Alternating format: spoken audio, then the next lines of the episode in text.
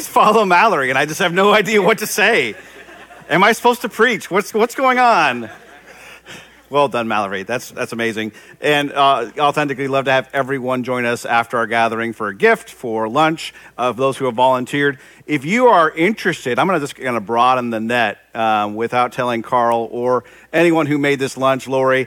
If, if you're looking forward to volunteering in 2024,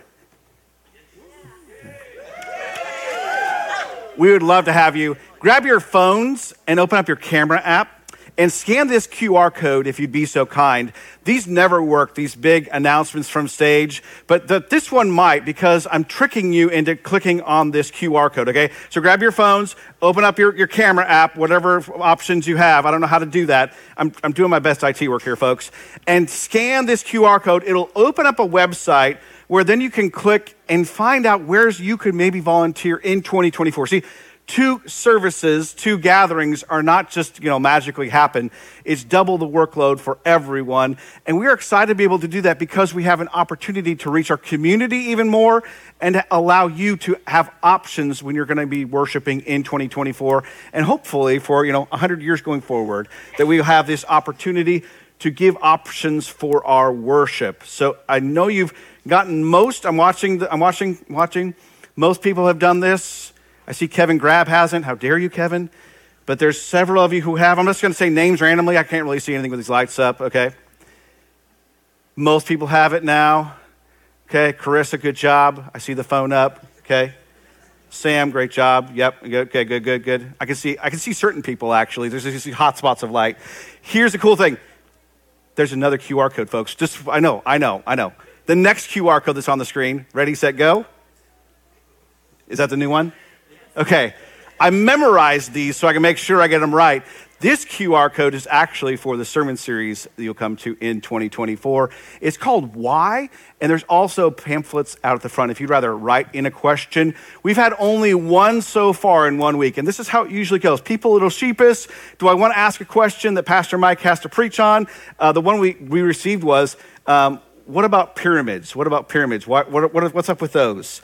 That's a great sermon, but we'd love to have some other options as well. Think about um, does God have feelings? Were Jesus' teeth crooked? Is eating bacon sinful? Oh, whoa, there's some combative notes there why Jesus and not other religions? It doesn't have to start with why, but the why series allows some dialogue between the congregation of things you maybe have struggled with scripturally, theologically, or just in general, like the pyramids. And we'd love for you to chat in, to write in those different questions. You can make an anonymous, very fun name if you're worried that we might be you know, crossing some sort of line uh, that you may not know and you may feel sheepish. We'd love for you to send those in. Now, there's two quick caveats. Number one, we're looking to do a sermon series on the apocalypse in 2024. So if you do an apocalyptic question, it's just going to get bumped because Pastor Mike is going to tell you when Jesus is coming back. he knows, okay? Secondly, questions about sex and sexuality. Woo, get a little steamy in here. Those also are going to have a separate series in 2024. And I just want to say thank you, church. I sent out a letter several weeks ago. Thank you for being a centered set church where Jesus is what we center around and the identity in Christ is the most important thing in our walk with Him.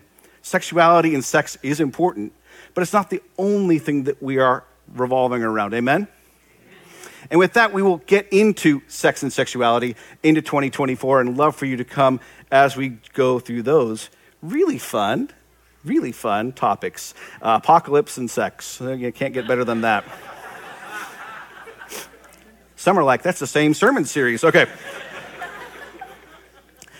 In all seriousness, thank you for all your support. Um, church, we've had a lot of asks for you in this past season, whether it be for Serve Tallahassee, whether it be for our month of service where we've been helping out numerous nonprofits in Tallahassee. Uh, just personally, thanks for your support in sending me to Uganda uh, last week and for all the help with Guatemala, and also, also last week uh, helping out Second Story Goods through Haiti. You have been phenomenal. And I just want to say, well done, church. Very proud of the congregation reaching out and, and even getting the school supplies over uh, at the serve table. We are just rocking and rolling. And you should all give yourself a quick pat on the back and get that free lunch after the service today. Let's jump into the message now and talk through man made designations and then God made designations, limitations, if you will. For example, if I say speeding, a lot of you think of this image that's on the screen right now, right? And all of you have your heart pitter patter just a little bit. There's nothing worse than you're driving down the road and lights flash behind you and you say, What was I doing? And some of you go, go Yeah, I know what I was doing. I had, I had that pedal down a little bit higher, and I see that the, the spouses elbowing the other spouses in the room, okay? I get a good scan right now of who is the lead foot in the marriages around us, okay? Because there's some of us who I see are elbowing. But I'm really actually talking about man made designations that, that, that we tend to put on things like speed limits. See, in Uganda, there's this beautiful moment where I was walking into a store, and beautifully enough, there are no lines in Uganda. The first one to the front is the line. And then it's just kind of chaos behind that. It's really difficult in our Western minds to think that my view of reality is what should be. And so we make these lines, we make these recognitions like speed limits. But God sets things in place that are actual limitations to who we are. For example, who's the fastest person on the planet? Usain Bolt. Usain Bolt. There he is right there, okay? Now, I wanted to do this so long, so I'm going to do it real quick. See? Now I feel good. Bucket list crossed off. Usain Bolt. The guy traveled 27 miles per hour. 27 miles per hour. All the middle school boys in the back are like, oh, I can do that. No, you can't. no, you can't, boys. You can't go 27. We'll do it after the service. We'll get a, get a clocker out there. But then we have actually gone past our God given limitations, right? Because we go in cars that go 65 and some of us 75 and 85 miles per hour. But think about Apollo 10 for a minute. Apollo 10 went 24,791 miles per hour. But there are limits to how fast that humanity can go that are not set by humanity, they're set by the cosmos. For example, and this is going to ruin most of our Trekkie fans out there, the speed of light, for us to travel the speed of light, is impossible with the technology and the, the knowledge of speed of light. Because to get the energy to go the speed of light, we require an infinite amount of energy to get us to go the speed of light. I'm sorry I'm ruining all things for you. Another one temperature. We know what Fahrenheit temperature is, but you know, in Uganda, there's this thing called Celsius. And it actually makes more sense than Fahrenheit, right? Randomly, what's the temperature where it freezes? Yeah, no one knows that. That's just a, a weird number that we just kind of came up with. But in Celsius, it is yeah, super simple. Okay, what temperatures does water boil at? You should have known that. I didn't. No one knows that. Those who did, you should like be on Jeopardy. Elementary school teacher, even better. This idea of having a, a, a number that corresponds to a certain event in nature is only for us. Trees don't care when it's 40 or 32. They just respond to the temperature. They don't care about the numbers. But to use those designations in our minds are helpful for us to bring order to what we assume is chaos, even when the natural world that God has created isn't chaos. Let's talk about time. How many months are in a year? Hours in a day.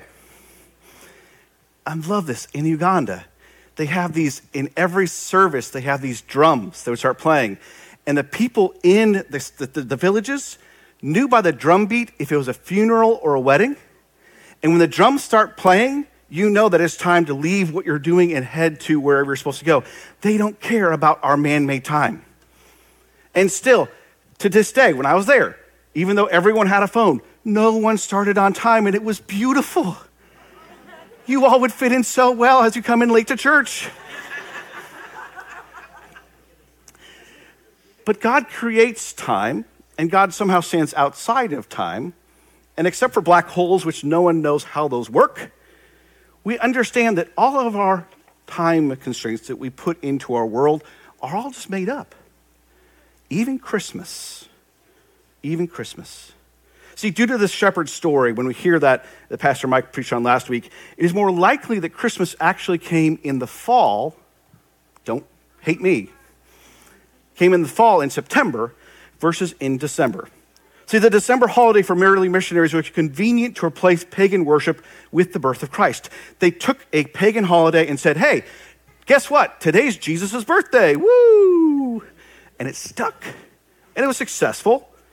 And I'm sorry to ruin this for you, but just wait. I'm going to ruin many things during this message. See, it's not just that this day is so hard, it's all the baggage that comes with it. See, Christmas is supposed to have perfection, joy, peace, love, happiness, surprise. Woohoo! And there's sometimes manufactured emotions, amen?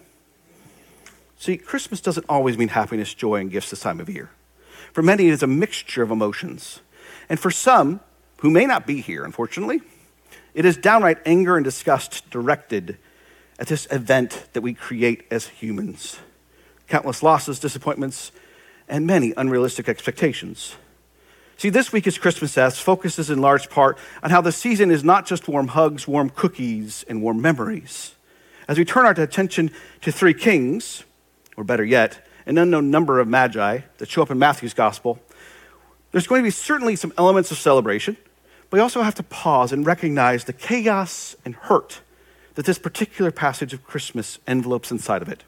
So let's get into Matthew chapter 2. Matthew's account of the birth of Jesus is very different than Luke. Mark doesn't even have anything. And John is very uh, wishy washy, feely love. But in this passage here, we see a very unique story that is told from Matthew's perspective that is important for us today who struggle with both the happiness of Christmas and also maybe times of sorrow at the same time. With that, chapter 2, verse 1. After Jesus was born in Bethlehem in Judea, during the time of King Herod, Magi from the east came to Jerusalem and asked, Where is the one who has been born king of the Jews? We saw his star when it rose, and we've come to worship him. First, let's identify these Magi. In contrast to the old hymn, We Three Kings, we know that one, right? We three kings of Orient are. So you don't know that. Boiling water. Fine, you show offs. Matthew uses the term magi which also could be translated into sorcerers or stargazers. We don't like sorcerers, that seems weird, so we're just going to say stargazers. The tradition is that they go back to 225 AD. See, in Psalm 68, 72, and Isaiah 49 and 60, which we're not going to get into, the Old Testament states that kings would come and worship the Messiah at his birth. So, therefore, the idea of we three kings has been kind of placed upon these magi. Likely they weren't kings. Again, sorry to disappoint. But secondly, there is not a number of wise men. In every single nativity, how many wise men are there? I'm here to ruin your nativity sets, friends. Three people making this type of journey was probably unlikely, but possible. And the idea that they have three is because they bring three gifts gold, frankincense, and. You guys are good this morning, man. There have been many, there could have been many magi, even 10, 20, 30, or 40, or 100. But we understand there's at least more than one because the text has a plural amount of magi. So don't throw away the three, just maybe think you know, 10 times more than that.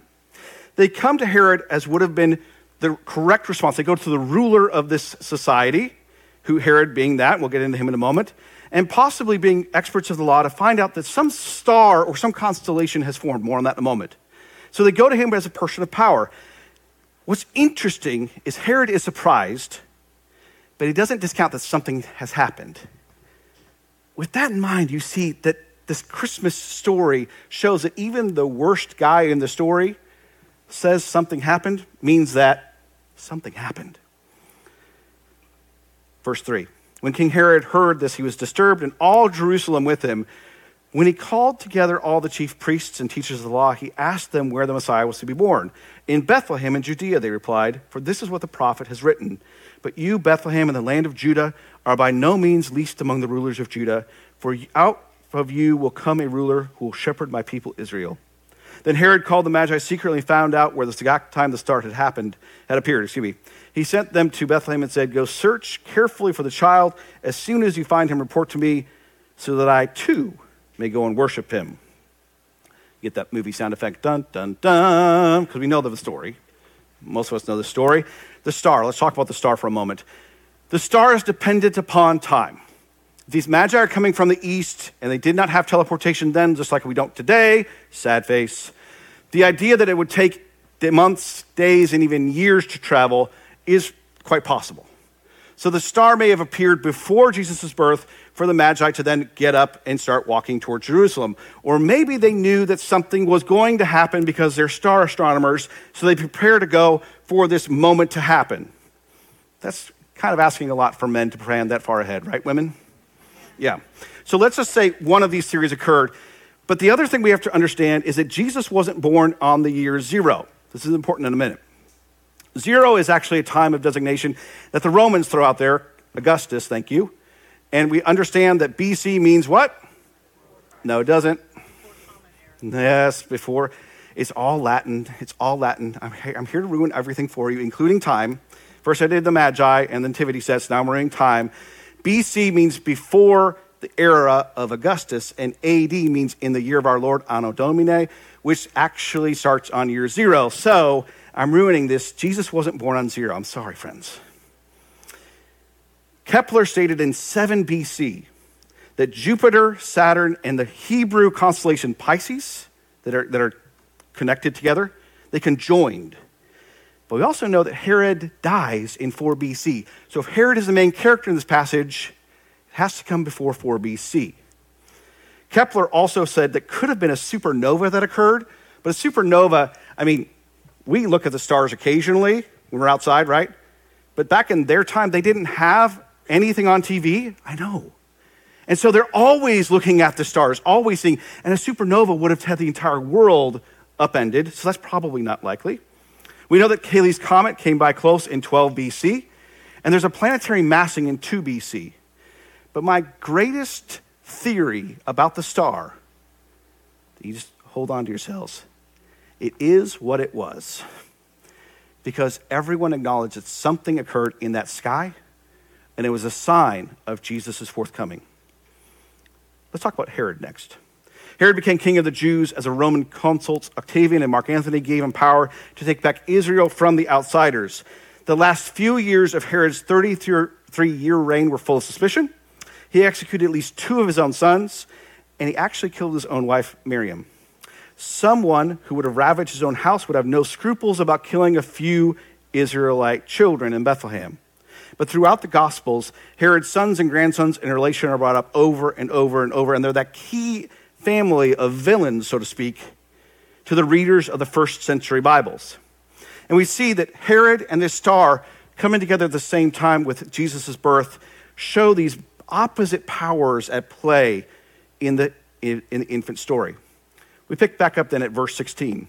When Herod realized that he had been outwitted by the Magi, he was furious and he gave orders to kill all the boys in Bethlehem and its vicinity who were two years old and under, in accordance with the time he had learned from the Magi. Then what was said through the prophet Jeremiah was filled. A voice heard in Ramah, weeping in great mourning, Rachel weeping for her children and refusing to be comforted because they are no more.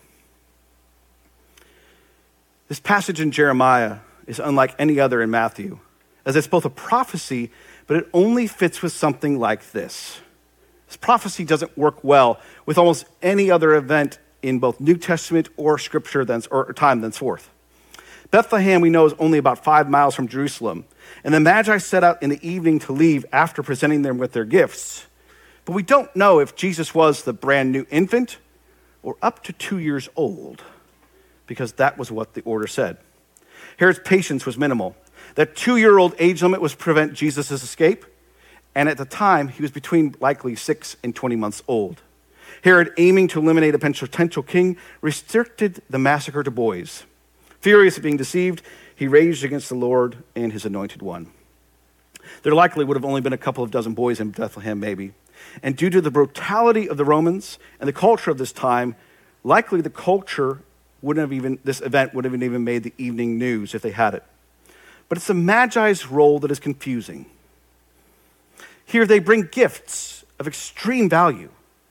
The challenge for Christmas is that they also led Herod to Jesus' birthplace even accidentally. Does God not care about these families? The joy of the moment is squelched by the evils of the day, it seems, in Matthew's account. Obviously, we know that Herod has a choice in the matter, but he chooses paranoia and infanticide versus coming and actually worshiping the King of all kings and the eternal Lord of all lords.